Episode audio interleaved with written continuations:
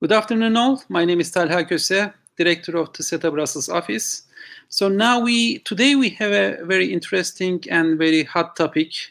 Uh, we will be discussing uh, Afghanistan. So now that we have a new uh, government in Kabul, uh, Taliban has taken over and control uh, entire Afghanistan for the moment, with the exception of few provinces. And this will definitely have significant ramifications for the region, for Europe, for uh, NATO. The ongoing political developments within Afghanistan is also very important. So, a new power configuration will be shaped in the coming weeks. Uh, so, in terms of uh, reaction, uh, the most important powers, including US, China, Russia, and India, responded uh, to this uh, developments. So while there is some kind of uh, concern, most actors uh, are in a position to uh, respond smoothly. They are in a position of uh, wait and see. Of course, especially the neighboring countries and the neighboring regions will be more affected Pakistan, Iran, and there is a possibility of new refugee cycle, refugee uh, flow, uh, influx uh, to Europe and other regions. So neighboring countries are also concerned. So today uh, we will be talking about uh, the implications of governmental change in Afghanistan. So what may be the internal developments? What may be the impact of these internal developments to neighboring countries, neighboring regions, as well as Europe uh, and uh, medium and long-term ramifications of this change. Definitely, lots of things will gonna happen in the coming weeks. Those uh, developments will have significant change, but it is, I think, right now uh, significant to make some uh, early assessment uh, about the developments within the Afghanistan as well as around the region. So we have today very distinguished three speakers. Uh, they are experts on Afghanistan, experts on geopolitics as well as uh, security, and they are in a position to give good picture uh, of the current uh, situation and make assessment about uh, the uh, medium and long-term developments. So we have three important speakers: Tanya Goudsouzian, Murat Aslan, and Professor Wahabettin Rais. So our first speaker is uh, Tanya Goudsouzian. Uh, she is a Canadian journalist, uh, covered Afghanistan for more than two decades, and analyst on uh, Afghanistan, uh, commented uh, various channels, and in the last couple of weeks, covering you know the developments uh, so it's a great pleasure to have you, uh, Tanya. So Tanya will be reflecting mostly on internal uh, developments on uh, Afghanistan. So, and you can uh, ask questions from the social media. You can follow us from the social media, and we will try to reflect on those questions in the Q&A section. So the floor is yours, Tanya, please. Welcome. Thank you, Talha, for uh, having me. So, as you mentioned, uh, I'll be focusing on the internal dynamics in Afghanistan. Uh, what will be the implications for the country and how uh, the actors uh, will lead the process?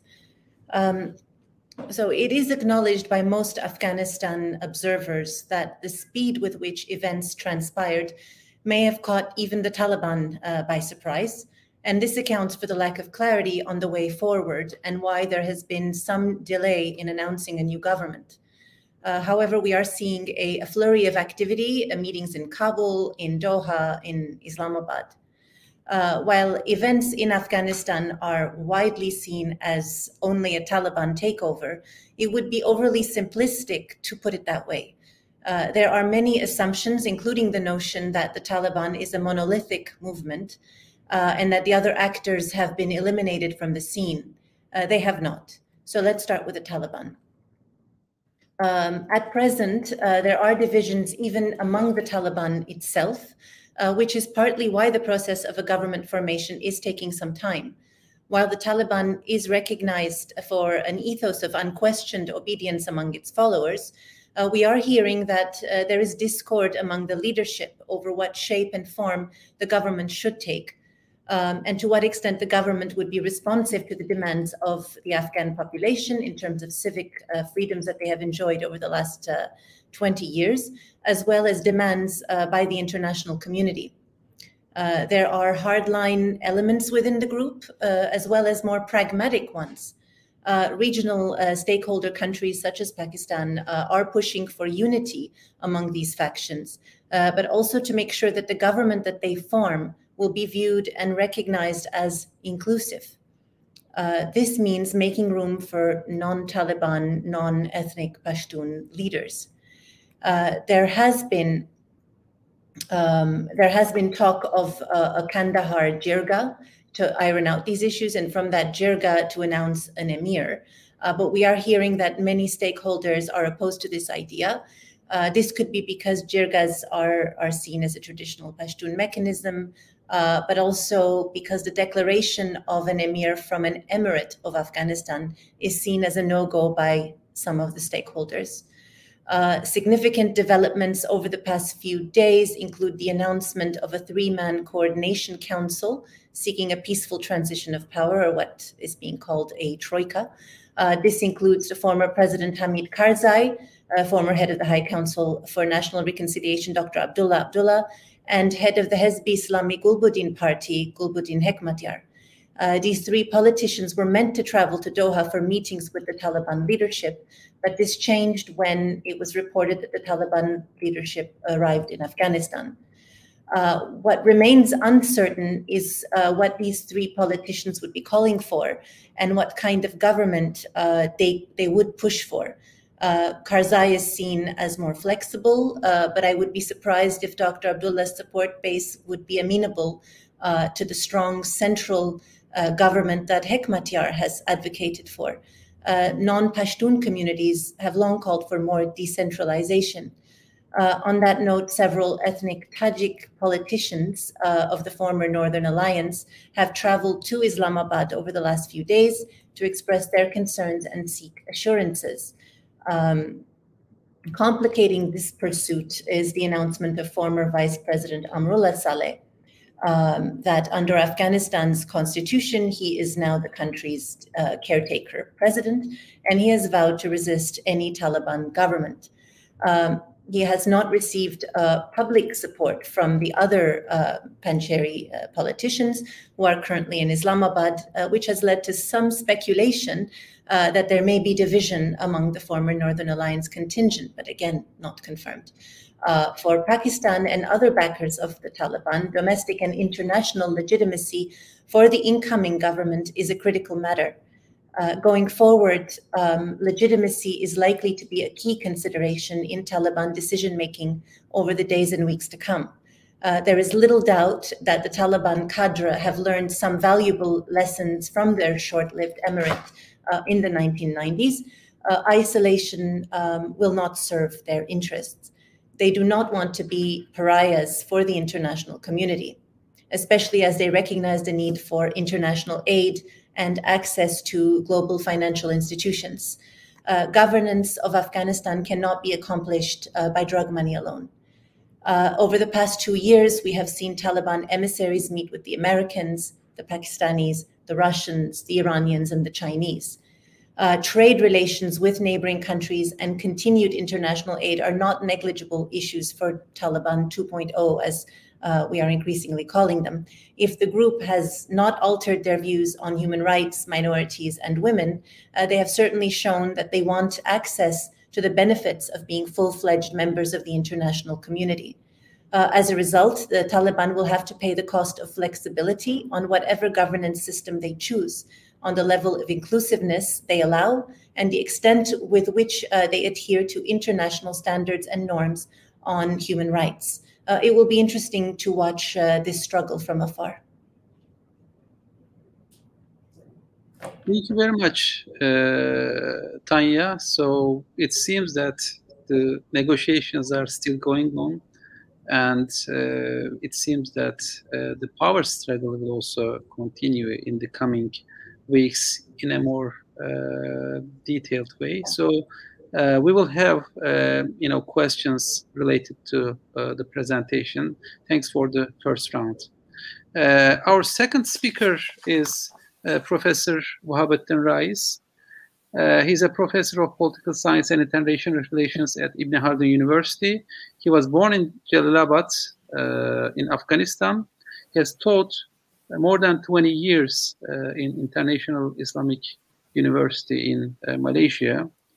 So he has been commenting on uh, geopolitics, regional politics of uh, Asia, Southeast Asia, and commenting on international affairs.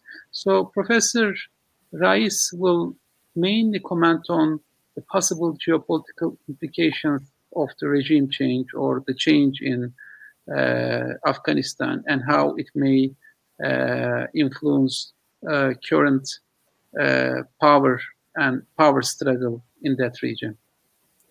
Hocam, please. Yeah, thank you very much, uh, Professor Talha, for uh, giving us this opportunity to share our views and ideas related to uh, the very uh, the latest development in Afghanistan. As uh, Tanya put it, that everyone was taken by surprise uh, when um, Taliban took over, and in fact, yes, Taliban predicted I think their takeover, but I think they were not predicting it that quickly, and they were not predicting the takeover will happen and will lead to a kind of uh, power vacuum in, in Afghanistan. Uh, Afghanistan is a country uh, which is located in a very geopolitically uh, complex uh, uh, part of the world, which it it was occupied by um, NATO forces um, as well as the US, and they were there in Afghanistan for 20 years and finally they decided to leave. Uh, but Afghanistan is a country which has neighbors who all have conflicting interest in one way or the other way in Afghanistan. So, with the withdrawal of the American forces, how these countries perceive and see the development in Afghanistan and how they may in one way or the other way react and respond to the development that are taking place in Afghanistan. Obviously, currently, um, everyone is uh, really approaching the development in Afghanistan in a very um, calculated manner, if I can put it this way. So, very careful and calculated, and very well uh, thought and very well read uh, development. Now, uh, I think the the neighbors that I may focus briefly uh, in, in that uh, little time that I have, maybe I, I, I will focus on uh, Russia, China, Pakistan, India, and Iran's reaction to the development that have taken place. Now, uh, these are the countries, um, the, these five countries, in addition to other powers, which are um, uh, which which are Afghanistan neighbor. I did not put Central Asia simply because uh, Central Asia is um, is a region which is, uh, to me, uh, politically and practically under the control and under, under the influence of Russia. So, if we look at Russia's concern and if Russia's concerns are accommodated, uh, perhaps the Central Asian concerns can be also uh, taken care of. So, we are having uh, these five countries Russia, China, Pakistan, India, and Iran uh, that are quite um, concerned and looking at the situation and, and, following the situation and development, the political development in Afghanistan, and specifically the so-called uh, approaches to power configuration that is uh, taking place or that is going on in, in, in the country. So um, if, if, I, if I look at that, uh, um, concerns are mainly security. Uh, China's concern would be um, uh, more of a security and economic. Uh, Pakistan's concerns would be more of political, economic, and security. India would be more of security as far as it comes, as far as Pakistan and uh, influence of Pakistan in Afghanistan is concerned.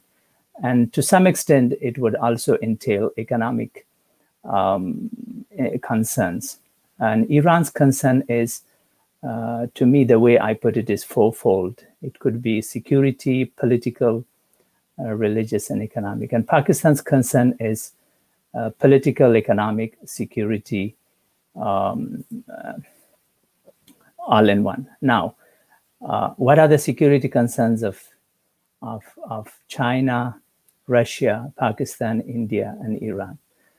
Uh, it looks like the security concerns of um, uh, Russia, China, India, and Iran might be slightly different in the security concerns that Pakistan would have. And that affect um, uh, their uh, dealings and their approach with the, uh, the, the government to be and uh, perhaps uh, any government that comes in, it will be, it looks like to be a Taliban dominated government. Uh, but in that government, each one of them would have a very different reactions to it and what they would expect from this new government. it looks like all of them, in a way, in a way, specifically Russia, China, and Pakistan, uh, at this stage, they are expecting um, some kind of stability. And more so, uh, the way I see is, is Pakistan would like to see a more stable, but uh, a, a, government and a, and a country in which it would have more political influence as well, because that uh, um, more stable Afghanistan would would be better and helpful for Pakistan's security, as well as it will provide a kind of economic corridor uh, to Pakistan uh, to Central Asia. So it, it, it, will provide that kind of economic access for Pakistan uh, to Central Asia, and perhaps as the argument goes in, it might move into to Europe. Now, the main thing economically would be for China, uh, for China as well. So China's road and belt initiatives which involves Pakistan as well, would require a very uh, substantial and considerable uh, involvement of Afghanistan. Uh, so therefore, China would like to see a, a stable uh, Afghanistan. But when it comes to India, uh, so India's policies needs to be seen most of the time or most often in relation to Pakistan. So if Pakistan becomes more influential and would like to uh, focus more on creation of a stable Afghan uh, state, India uh, would like to have uh, influence as well. And maybe uh, Pakistan's influence would reduce India's influence, and that would lead to some kind of um, India's concern, and perhaps India might work for uh, supporting certain groups who can uh, somehow move towards, um, you know, uh, react towards Pakistan's policies in Afghanistan. Uh, and Iran's uh, policy is more of um, having a political clout, having a kind of control within the state, because you have quite considerable uh, minorities that follow the same kind of sectarian line as as uh, Iran is doing the Shiites uh, of Afghanistan. So Iran would always uh, would want that those groups to have a very important role in the politics, so uh, politics of Afghanistan, and therefore uh, Iran would be connecting and linking politics and religion here, whereby it would like to have also economic clout and instability in Afghanistan sometimes would lead uh, to a, a, better prospect for Iran uh, as far as Iran's connection with Central Asia is concerned. And any uh, kind of government that seems to be a little bit maybe the way they are putting it a bit hardline or fundamentalist, uh, and it will be a Sunni-based, probably Iran might be looking at it as as a security concern as well. Now, these are these are the concerns uh, these countries have. Now, what is happening in Afghanistan now is uh, that whether these countries, in order to, to pursue and, and, and promote their interest and protect their interest and their concerns in Afghanistan, uh, it depends very much on the type of power configuration that is uh, that is going to that is taking place in Afghanistan. Uh, the assumption was that when Pakistan took over Kabul, it means that they should have established their, they would have established their government and they would have taken control, which uh, they somehow avoided. And until now, uh, they have not somehow declared their own, despite, as Tanya suggested, that there are some kind of disagreement whether we should take over, we should, what type of government we establish. But apparently, so far, they are resisting and that only can tell us one thing that the Taliban would like to move uh, toward establishing a quite broad and inclusive government. But I don't know how inclusive that government would be. Now, if the government is not exclusive, then it might leave those certain individuals out of the, the power configurations, and those could be exploited by, by Russia, China, and, uh, and, and perhaps Iran and, and India if in case if if their interest becomes uh, becomes uh, you know uh, their interest are uh, threatened. But maybe one final point I can I can I can add is that China and Russia, I think, would be happy with with with any kind of government that will happen as long as Afghanistan is not used against their uh, their interests. And specifically for China, uh, you have the Uyghur issue and its economic interest. And, and, and for Russia, that the issue of you know speculation about Daesh and Al Qaeda and other terrorist groups coming in, and Afghanistan if it is used, which I think Taliban has categorically uh, said Afghanistan will not be used against any. So it seems that Russia, China, uh, uh, and Pakistan would fall under the same category, would want a stable government in Afghanistan as long as it is not used against them. India would look for its its its allies if it can do anything as far as Pakistan is concerned to harm Pakistan. And I think Iran would also come along around if uh, uh, the government becomes very exclu- inclusive and, and broad based. Thank you. Complicated case indeed. So we will continue to follow these complexities of the uh, Afghanistan. So we will have uh, additional comments in the second round, but thanks for this round. So our uh, third speaker is uh, Dr. Murat Aslan. So in addition to his extensive uh, experience in the field, uh, as you know Turkish armed forces, and he has been part of the NATO mission. He is a, a you know think tank uh, expert as well as a scholar uh, working uh, currently at Hasan Kalyoncu University, but moving to uh, Istanbul Zaim University.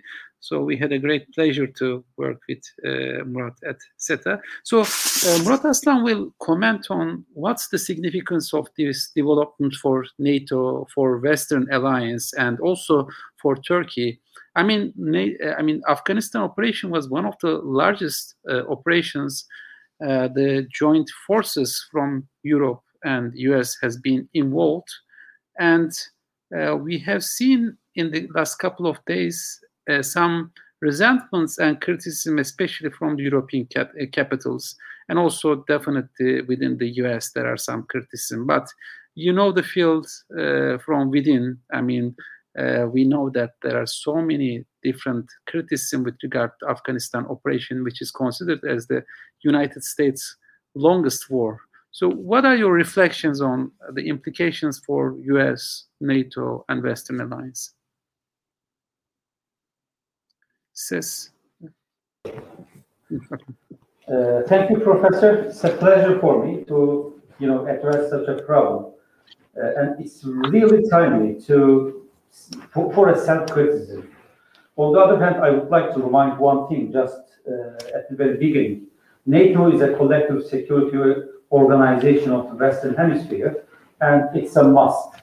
I think we should not discuss if NATO should be existent or non-existent. Well, there may be some short, short shortfalls, deficiencies. We may discuss it for lessons learned for the coming period. But NATO is a must for the security of the Western Hemisphere. So that's the basic assumption that I have to propose first. On the other hand, if you handle the Afghanistan issue, I think there are uh, uh, there are many shortfalls that NATO maybe could not handle for uh, decades, for two decades. Uh, on the other hand, there are some problems in terms of uh, structural deficiencies or maybe deficiencies inherited from the member states who are assuming a role in Afghanistan. So please take it as a self-criticism because I was also part of NATO mission in Afghanistan and it was twice, not once. Well, NATO is what? NATO is a collective security operation. And the end of the Cold War pushed NATO to define exactly what type of threats should be addressed. And as you may know, even the ambiguities were portrayed as threats uh, in 1990s. What does that mean? That means concrete, defined enemy is pushed aside. Well, not rejected, but pushed aside. But intangible threats and risks were counted as threats. And the literature had been revised then. We were using the enemy later than adversary, later than opposing, and finally we used the term threat to define the one who opposes you. Well, and we have started what? Peace operations. The United Nations called it as peacekeeping operations, but NATO literature uh, pointed out peace support operations, not peace operations, but peace support. But for the last one decade, we usually circulate peace operations. And we witnessed one further thing then. We expanded as NATO the context of the uh, peace support operations and the missions, the tasks assumed were expanded. But 9-11 is a turning point because for the first time, NATO declared the Article 5 to support the United States. And now everything has started. Because it was the United States who mobilized imminently after 9 11 and invaded Afghanistan as if there is a concrete enemy in Afghanistan. NATO first provided, you know, support, though it was not physical, not inside Afghanistan, but it was to protect the mainland of the United States. On the other hand, right after the uh, US policies that was, you know, tuned in Afghanistan, NATO was involved in providing security, mainly in the capital, Kabul. Well, during that period, we witnessed another issue that is usually uh, a forgotten concept in international politics, bandwagoning. What is that? The United States built a coalition, and the countries who demand the support of the United States or maybe aid of the United States in other fields, in other regional politics, or to achieve their interests in a remote region, participated this coalition. And what happened? The United States perceived this bandwagoning as an opportunity for two reasons. The first one was the legitimacy of the intervention to Afghanistan by means of increasing the number of states. And second thing, it was to share the cost of the overall intervention. Because it's the rule in any operation, if you send a soldier, that means you have to make, uh, sign a memorandum with the United States or with the leading country there, you will have a small share of the cost. On the other hand, when NATO assumed role in Kabul, well, it was designed to prove the functionality of the NATO in terms of providing security in somewhere. And NATO was experienced in Bosnia, in Kosovo, in Macedonia, uh, well, and also in some other operations uh, in Mediterranean Sea or in the remote regions, doesn't matter. But but NATO NATO uh, was about to prove its eligibility in starting an operation like this, even though it was limited with Kabul. On the other hand,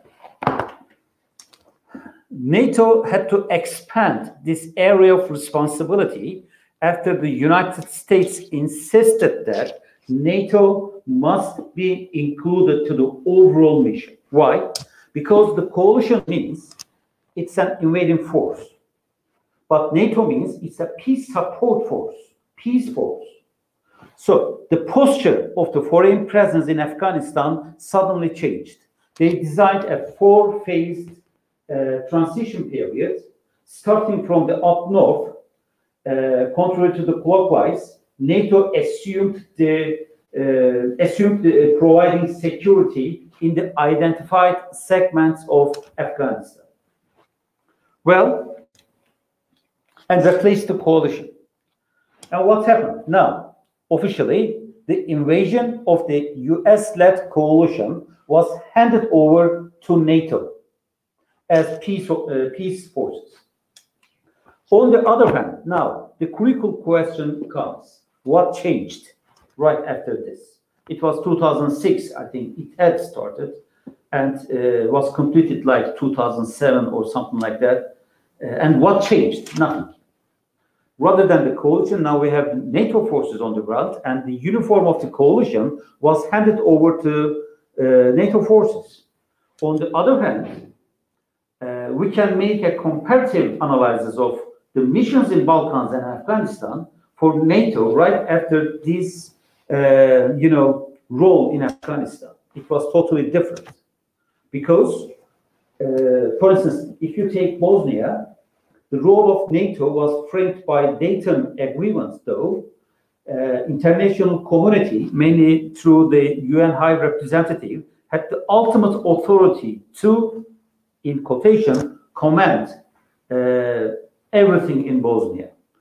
For instance, they had removed the chief of staff of Bosniak Serbs. Then Afghanistan was rather a different theater uh, for NATO. Well, now let's let's answer the question, the critical question: What had changed uh, in Afghanistan after assuming a role? Uh, I, uh, you know, I point out NATO. The first one is that American supremacy did not change. The commanders of the ISAF was always, with some exceptions, sometimes Brits, sometimes Turks, yes, but after after 2007 or six, we see American commanders so what's the difference with the, uh, with the coalition and the NATO? Nothing. And the critical, critical and very important positions of NATO cadre was composed of, you know, uh, Western countries, Brits, French, uh, US, and to some extent Italians. Well, now we have a multinational structure directly commanded by the American commanders, dominated by the Western Hemisphere, not the bad wagons uh, countries, and and what is the psychology? The psychology was my nation first. I think that's one of the most important structural deficiency of NATO. My nation first. If there happens an attack in Kabul or anybody or anywhere else, they were reporting first their captains. It was their flag that uh, NATO officers, NATO personnel was remembering, other than NATO mission. That that's a fact. Nobody can deny it. Second thing, the strategy of NATO was wrong. NATO was designed for a conventional and unconventional warfare. With unconventional, I indicate nuclear. But for irregular warfare, NATO had nothing to do because irregularity means irregular warfare. That state actor must act as irregular within the limits of the law and international law. The second issue, NATO was unable to reach the minds and hearts of the society. General McChrystal had a chance to, you know, delve away for this purpose, but could not achieve it, and he had resigned, as you may remember. There were operational shortfalls. Uh, there were some warnings uh, coming during the day, and night operations by the US Special Forces was the main reason for the civilian casualties. There were traffic accidents on the roads. Uh, say French or US troops were involved, and they were hitting the civilians and running away. They could stop and assist this injured man or woman. So if you add these mistakes, including, for instance, the separation of Quran in Bagram Air Base in 2012, then US would attract more credibility in the eyes of the Afghan public. Unfortunately, could not. And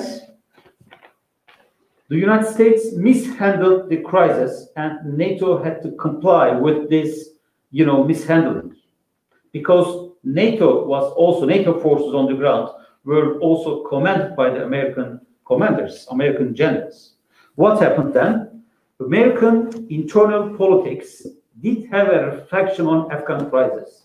And the biggest mistake for me, because I was there at that time, uh, was the announcement of Obama uh, that they will withdraw from Afghanistan. Later then, he repeated this sentiment in 2012, indicating 2014 as a deadline. Then Taliban perceived itself as the victor and increased the number of attacks, mainly across the border lines with Pakistan. So the American politics did many things wrong regarding Afghanistan, and they could not revert the course of the overall Afghan crisis. We have to we have to accept it. So mission is not accomplished in Afghanistan because the initial mission was to destroy Al Qaeda and help Afghan not to be a safe haven for the radicals.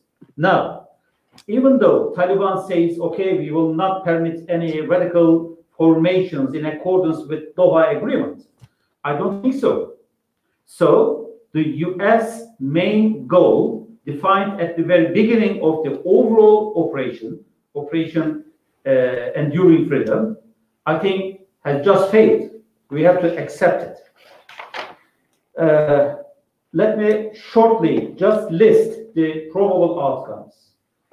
The first one is for sure immigration, and everybody is discussing it.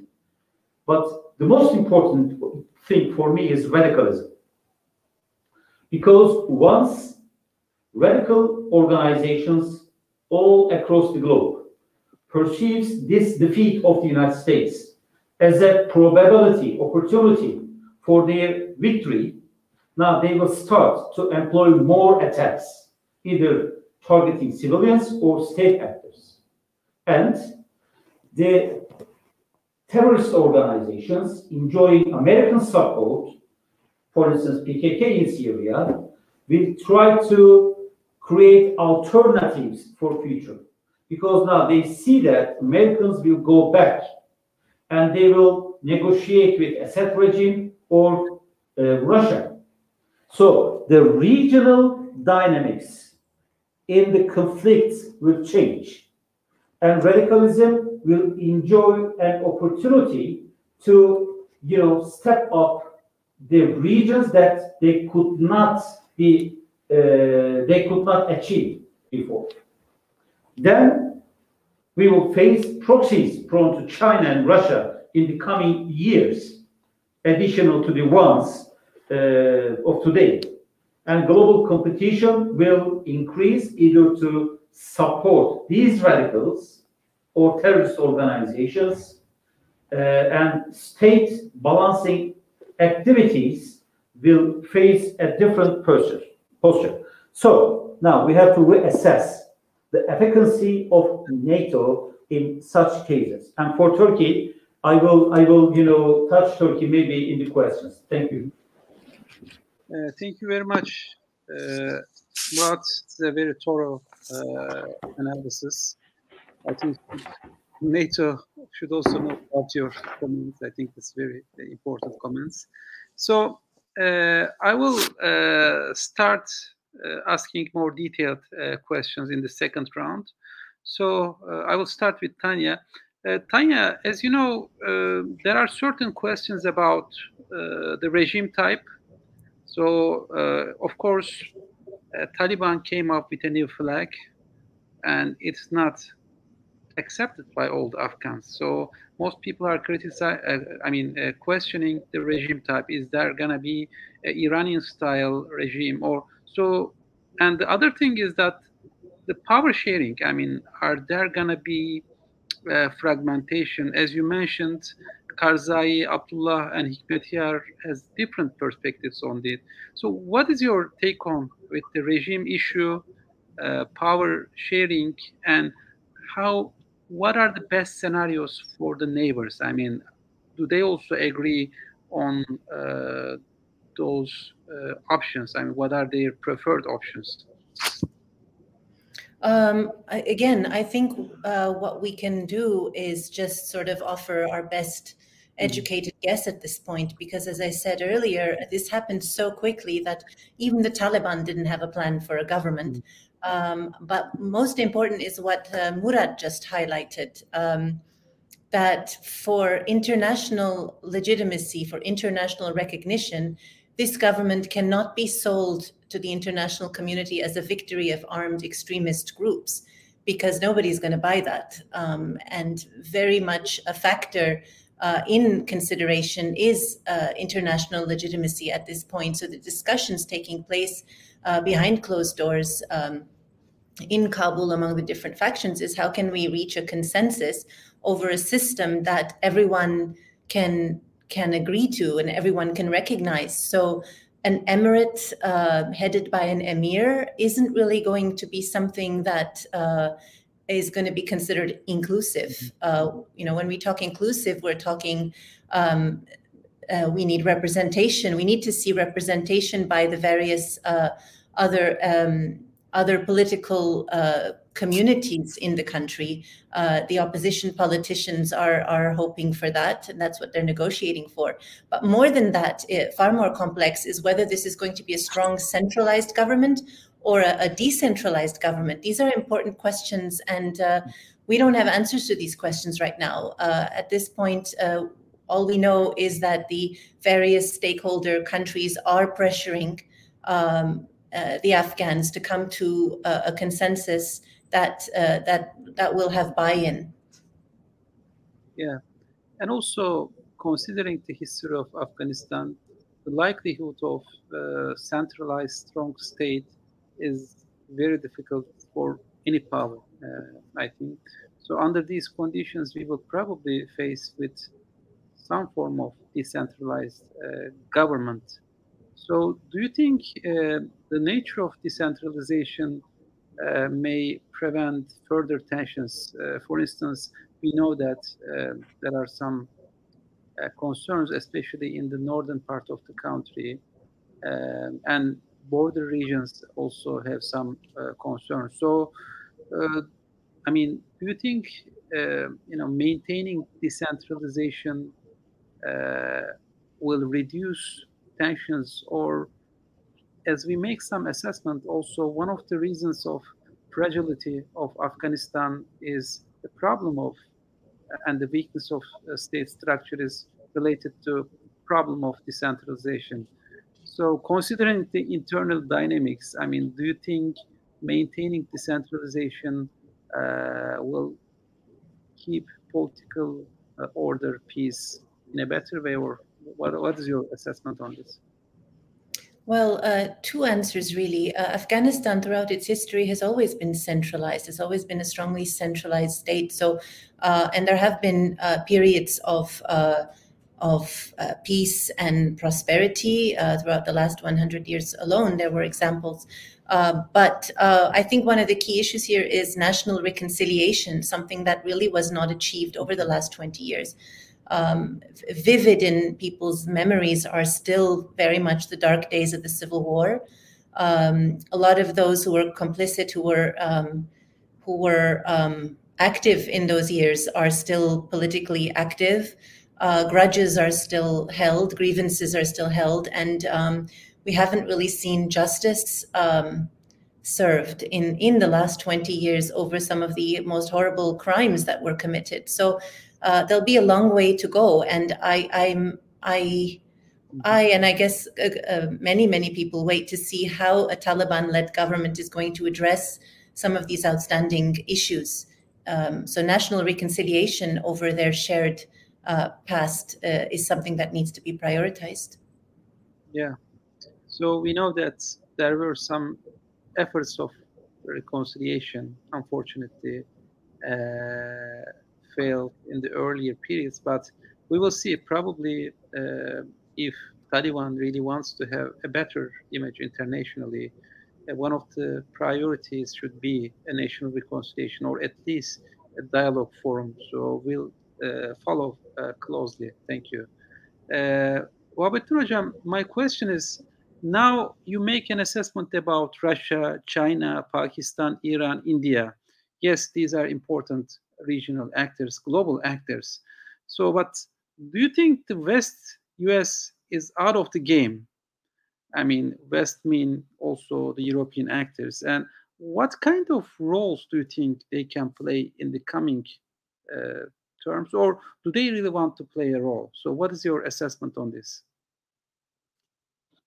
Uh, voice. Okay. Yeah, I'm, I'm glad that you brought in the US and um, uh, the European powers. Uh, so, therefore, can I use the, the, the term great powers uh, in relation to Afghanistan rather than um, regional powers? And um, I think that will connect us to what Tanya was talking and your previous question to, to Tanya related to the uh, central administration. And I think one of the uh, the main problem in Afghanistan was uh, a system that came into existence. It was a system somehow created by the international community, but it was owned piecemeal by different groups and individuals. And each wanted to uh, somehow be owner of that part and they wanted to have their interest uh, protected by it. And they wanted to, to promote that interest in the name of decentralization and federation or confederation or so and so. And that somehow provided an opportunity for outside powers to come in uh, if I use Murad's, uh, uh, Professor Murad's term, proxies in some ways. So that every country came in and they had a pocket of a proxy and they needed to support. And therefore, every group was sure of a support of, of, of, of, a country. And therefore, uh, the decentralization became really the real engine of instability and uh, and, and, and problem in Afghanistan. So to me, I think uh, the US, the European powers, if I if, if I could assume that they they they needed to overhaul this administration, uh, and I think um, to be fair, uh, the former president uh, Ghani, uh, when he took over in his first term, he tried to do something by trying to remove certain individuals certain influential individuals from certain powers, giving them. But again, when he need to remove them, he has to give them something else. And the Afghanistan security and and, and um, uh, police forces, uh, Murad, Dr. Murad, please uh, correct me if, I, if I'm wrong. Tanya, please, you're you're you're you're also in the system. You're you're part of, and you tell me that the the the system was somehow composed of these individuals uh, the police and the army, the intelligence, the bureaucracy were somehow uh, compartmentalized. So, what do you need for this type of system? You need an overhaul of this system. So, to me, uh, that, that that was the, the the overhaul required some sort of uh, and and and the overhaul cannot be resolved by the decentralization or a decentralized system of governance. So you need a, a, strong central administration. And more so, you need a strong central administration, at least someone to be in charge. In this case, now the Taliban are in charge. But now the real question for the Taliban and the real test of, of, of Taliban's power is that how inclusive they can be. And, and therefore, who can be included. But one thing for sure in this new system that not every corrupt individuals who can have access to any any any power that who can be somehow be as influential as they used to be in the previous system.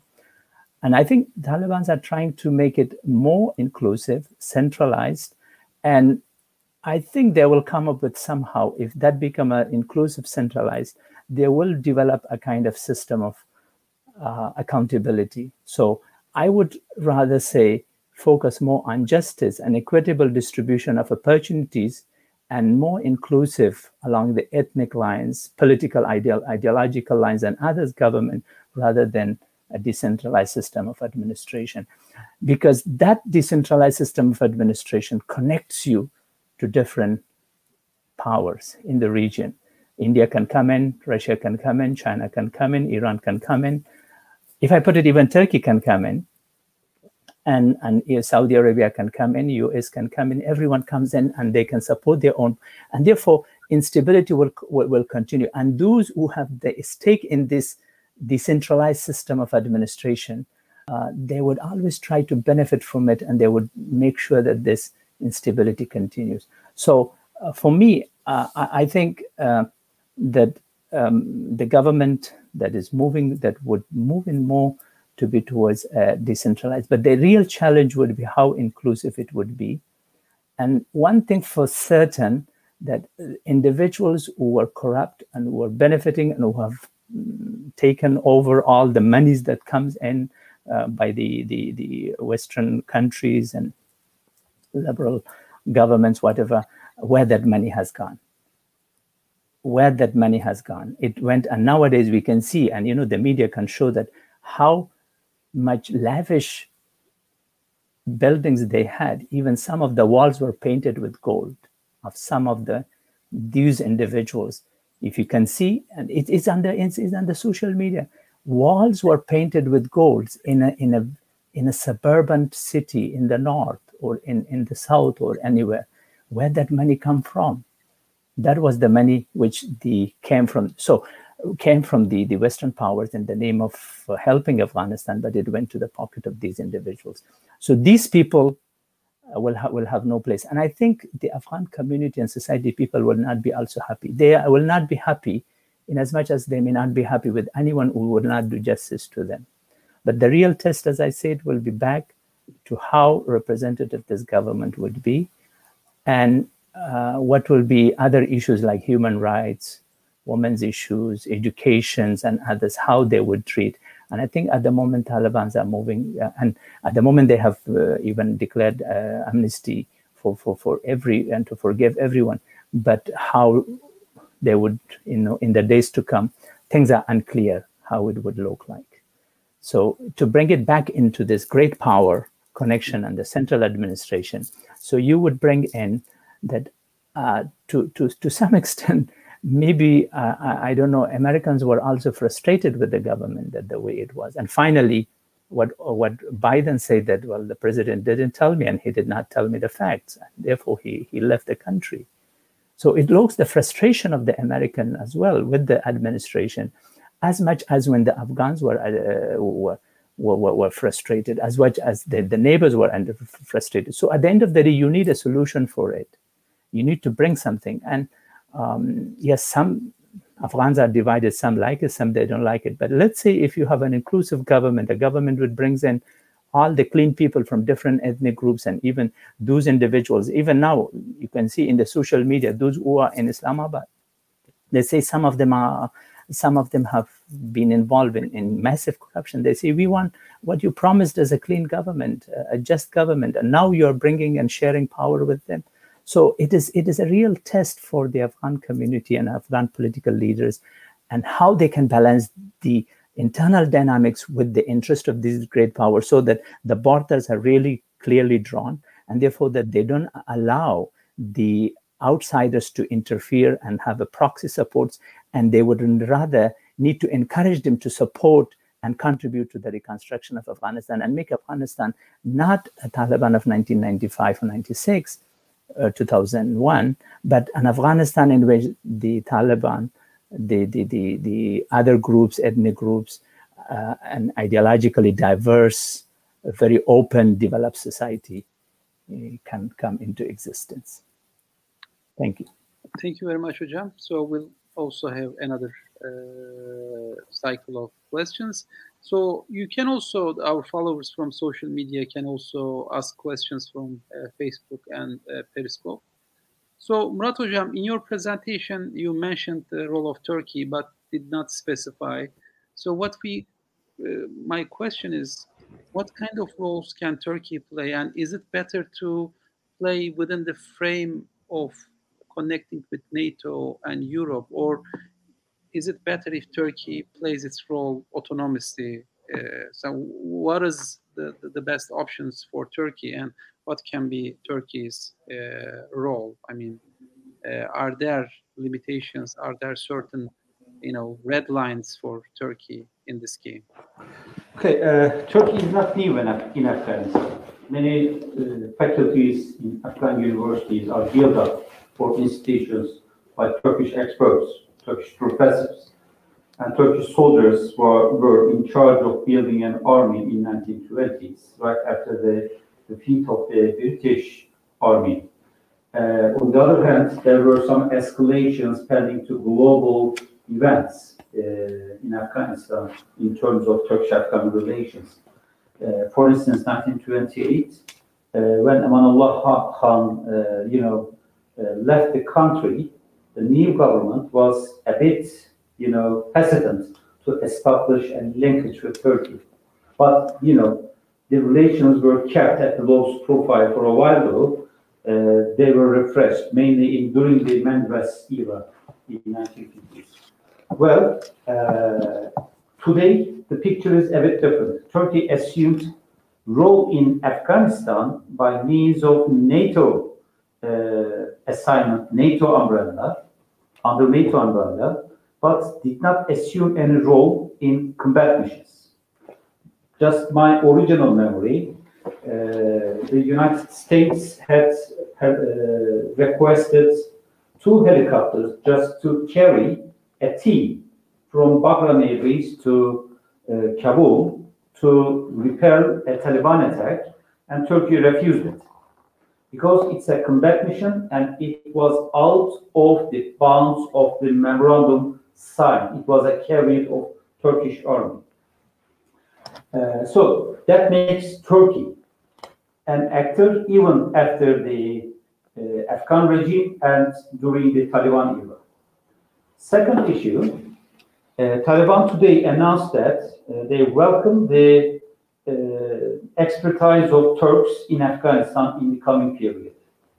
Yes, Turkey will be in Afghanistan afterwards, but it's not clear if it will be soldiers on the ground or experts, technical experts, like the ones of civilians, for instance, operating Kabul airport, teachers, or else.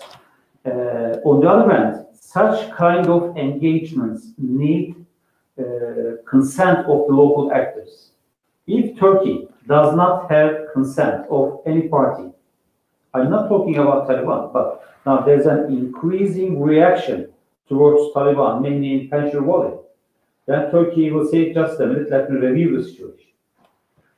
Uh, finally, uh, I think Turkish role in Afghan question may be mediation. Uh, and for mediation, all parties in Afghanistan should have, again, consent. Uh, because we know that there is a strong reaction to Pakistani mediation. China is not reliable for most Afghan actors. Russia does have a history of vandalism in Afghanistan during the invasion times. US and Europe are in the same uh, side that are discredited.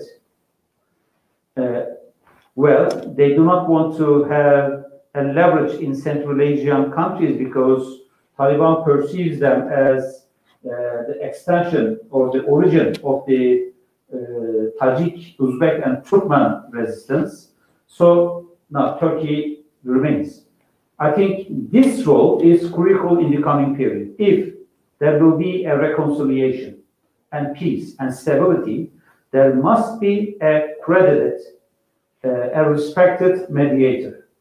And Turkey may play a role uh, in building up uh, trust among the actors, may host meetings in Turkey, and facilitate a future by the compromise of all. For instance, some questions in my mind. Now, Taliban argues that they will apply Sharia laws. Well, the question is if they will hold elections. If it's the Quetta Shura who, uh, that will decide the overall political process, well, not legitimate. Hmm. If there is a political process, it's the Afghan public that will decide who will govern them. If they will apply a model that is currently uh, preferred in Iran, well, will not be accepted by the Afghans, Afghan public. So, such kind of issues to be resolved by a political process needs mediation. Uh, maybe there may be some, you know, second track diplomacies, and then Afghans may agree on a common future. Otherwise, the worst case scenario that I have always uh, delineated in my writings and also uh, in the panels like this, the worst case scenario is civil war. Uh, I do not want to give a chance, but a civil war like Mujahideen did right after the so Soviet invasion will cause many deaths, civilian deaths. And I think Taliban or any other party may cannot claim any excuse for that. So why not? Mediation is an option for Turkey in Afghanistan, and, uh, other than you know technical assistance. For instance, uh, operating uh, Kabul airport, well, they have denied, Taliban has denied. On the other hand, the question how they will do it. Many Afghan uh, clerks, officials, servants escaped. So if they say go to Turkey, well, who will operate of uh, airframe? Nobody. Thank you. Maybe Hocam, if I can just add one word to related to Turkey's uh, position.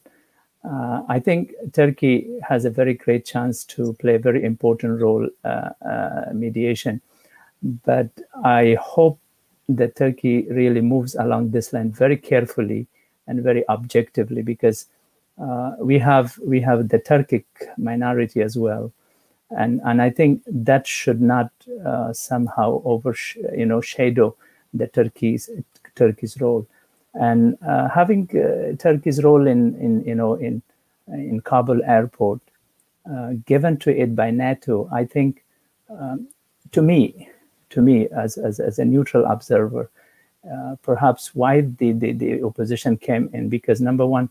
Uh, it was not done by the between the Afghans and the, the Turkeys. It was given a contract by another uh, power. So, and I think that would have been more devastating for Turkey Afghan relationship. So to me, I think it is good it didn't happen at that moment. But now, if Turkey goes in, talk to them directly, and offer this help, I'm sure that that help which comes in is straight in a direct talk between the Afghans and the Turkey government, whoever it is. I think that will be more welcome, and and that will help to to bring Turkey and to take care of not only the the, the um, Kabul airport, perhaps maybe to other major cities like Jalalabad, Kandahar, and Herat and Mazar as well. So make it five instead of, and, and Turkey has flights to all these these, these uh, cities directly from Istanbul, uh, as far as I know. So um, Turkey needs to really move in very carefully, read the situation very carefully, not to be somehow uh, later in one way or the other way blamed for this and that, and very objectively. And I think if Turkey does this, I would tell you that Turkey will stand out compared to all other countries in, in, in, the world in, in general and Muslim world in particular. And given that long history of uh, Turkey-Afghanistan relations since 1920s of Mahmoud Tarzi's time and Amanullah Khan's time, I think that will be a great revival. But Turkey, please go directly talk to the Afghans, come in and offer your, your all types of assistance, your e- economic security, um, educational, everything. And as the Taliban have brought, you know, welcomed uh, the the, the um, Turkish um, contribution of experts, I would say all types of help would be would be welcomed. But hopefully, that the government that we will have is a broad-based government and inclusive, so that it, it the help can reach to everyone. Uh, sorry for any, any an, an addition, but I thought that is something which I needed to ex- explain express here at, at this moment. No, no, it's an excellent uh, intervention. Thank you. So, Tanya, I have another question to you. As we know that Taliban during the time has evolved from more religiously oriented organization, more ideological orient uh, organizations to more ethnic uh, organization, and the Pakistani influence have declined uh, over the time.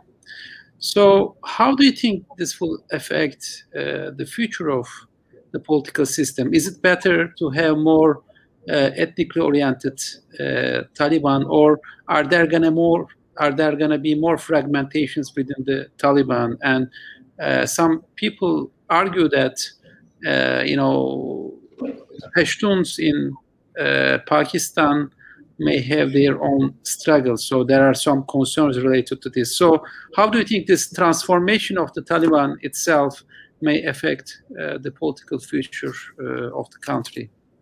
Are there any risks there? Well, I, I, disagree about the Pakistan influence on Taliban. I think that has remained intact. Uh, mm-hmm. However, you are right to say that there has been a a transformation of the Taliban. It's no longer if it ever was, a, a Pashtun uh, kind of revivalist movement. Uh, there are reports of non-Pashtuns who are fighting, who were fighting as part of Taliban as well, um, and it's very much a, a um, divisive and controversial issue. The whole ethnic um, uh, component of this conflict, where you have um, over the last 20 years, there's been an attempt to kind of overcome those ethnic rivalries and ethnic conflicts and rally around an Afghan identity. So any attempt to uh, play the ethnic card will likely be uh, rejected. Um, that said, I, I do agree with you that the um, the Taliban have they have rebranded themselves. Uh, that's definitely a discussion that is uh, dominating uh, media at the moment. The so-called Taliban 2.0 are they Taliban 2.0? Are they how hmm. how fundamentally different are they? Have they changed ideologically, or have they really just managed to package themselves differently? And that's something we're going to see with time. Uh, certainly, the PR, um, the PR and strategic communications campaign has been phenomenal.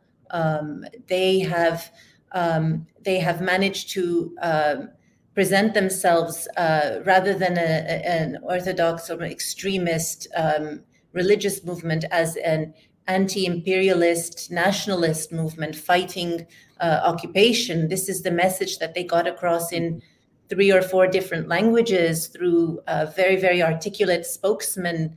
Um, this has been something that has been remarked upon. But what we need to see now in the coming days and weeks is whether they're going to put their money where their mouth is. Are they really going to deliver on this promise, or are they really exactly what they were? It's very hard to tell. We're only going to be able to tell once we see some decisions made, some actions taken notably on, again, coming back to the human rights issues, women's issues, minority issues, the issue of inclusiveness. Um, they paid a lot of uh, lip service to all of this. Uh, even in their recent press conference by uh, Zabihullah Mujahid, everyone was astounded and said, "What is this? Wow! What what what what a uh, changed movement, but we're not really seeing those decisions uh, um, translated into um, action yet. It's just words at the moment, and we have to wait and see. Okay, thank you. So, Vahabettin Hocam, one of the most significant uh, and most uh, ambitious geopolitical projects of the last couple of years is China's Belt and Road Initiative. And uh, Afghanistan and Pakistan definitely have significant uh, place in this project. So, what are your projections? I mean, how do you think uh, the current situation and maybe the future of uh, Afghanistan is connected with, you know, Chinese influence? Do you think China will play a larger role? Uh, so far, China uh, refrained from playing significant roles in the neighboring regions, especially, uh, you know, uh, Afghanistan, Italy. So, do you think China will be more bold and, you know, ambitious uh, in shaping of the future of the Afghanistan, or are they going to be more reluctant and stay behind and watch the things? No, um, maybe before I, I, I, add to this, uh, can I just a bit, give a little bit clarification on this? The word inclusive, mm-hmm. the word inclusive I used a lot. Uh, what I mean by inclusive, Taliban as a movement, and I think uh, we can see this, they seem to be quite inclusive. Uh, their followers comes in from every ethnic group. Right? And uh, if you if you just see in, in Kabul that after they coming, the ones who are there mostly they speak uh, Dari Dari dialect, and um, when you ask them what is your level of education, uh, some of them they say I have I'm graduated from you know Afghanistan universities, and I was surprised that these young people that they have joined this group uh, four, five, six years back. So you can see that, that, that the, the, the, recruitment drive is very, and most of them are coming from the north who are now um, uh, controlling the security of, of Kabul and, and doing the patrol of the, the, the roads.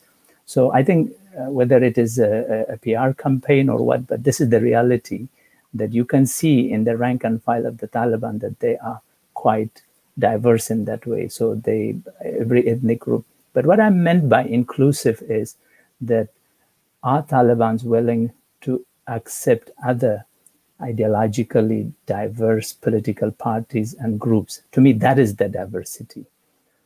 They are diverse. They are inclusive in that way. They are um, having support from every. So they are not basically uh, the, the, the, the, the Pashtuns and there are a lot of Pashtuns who are excluded from this Taliban movement. And it, they, they won an Islamic state, they won an Islamic uh, law and whatnot.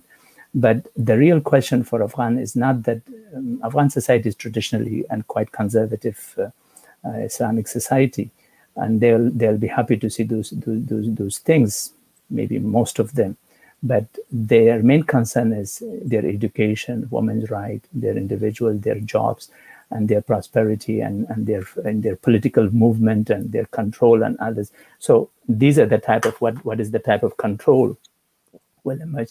But inclusiveness to me is whether they would allow other political parties, political groups, whether they allow um, the establishment of political parties, and whether they agree with the new constitution, which brings in de- democratic elections and, and, and, political parties and, and right groups and others. So uh, that is that is to me a challenge. If those things comes in, so what will happen is that even if they're a little bit uh, ex- to the extreme, it will it will have the ability to to moderate them you know the the if, if, a kind of moderation facilitation will take place uh, in in the process and people will raise voice and then they will join these voices with the in, international community. When international community comes in and support so pressure can comes in and the government can basically move in towards a little bit center rather than towards uh, left or, or right in, in in in a way.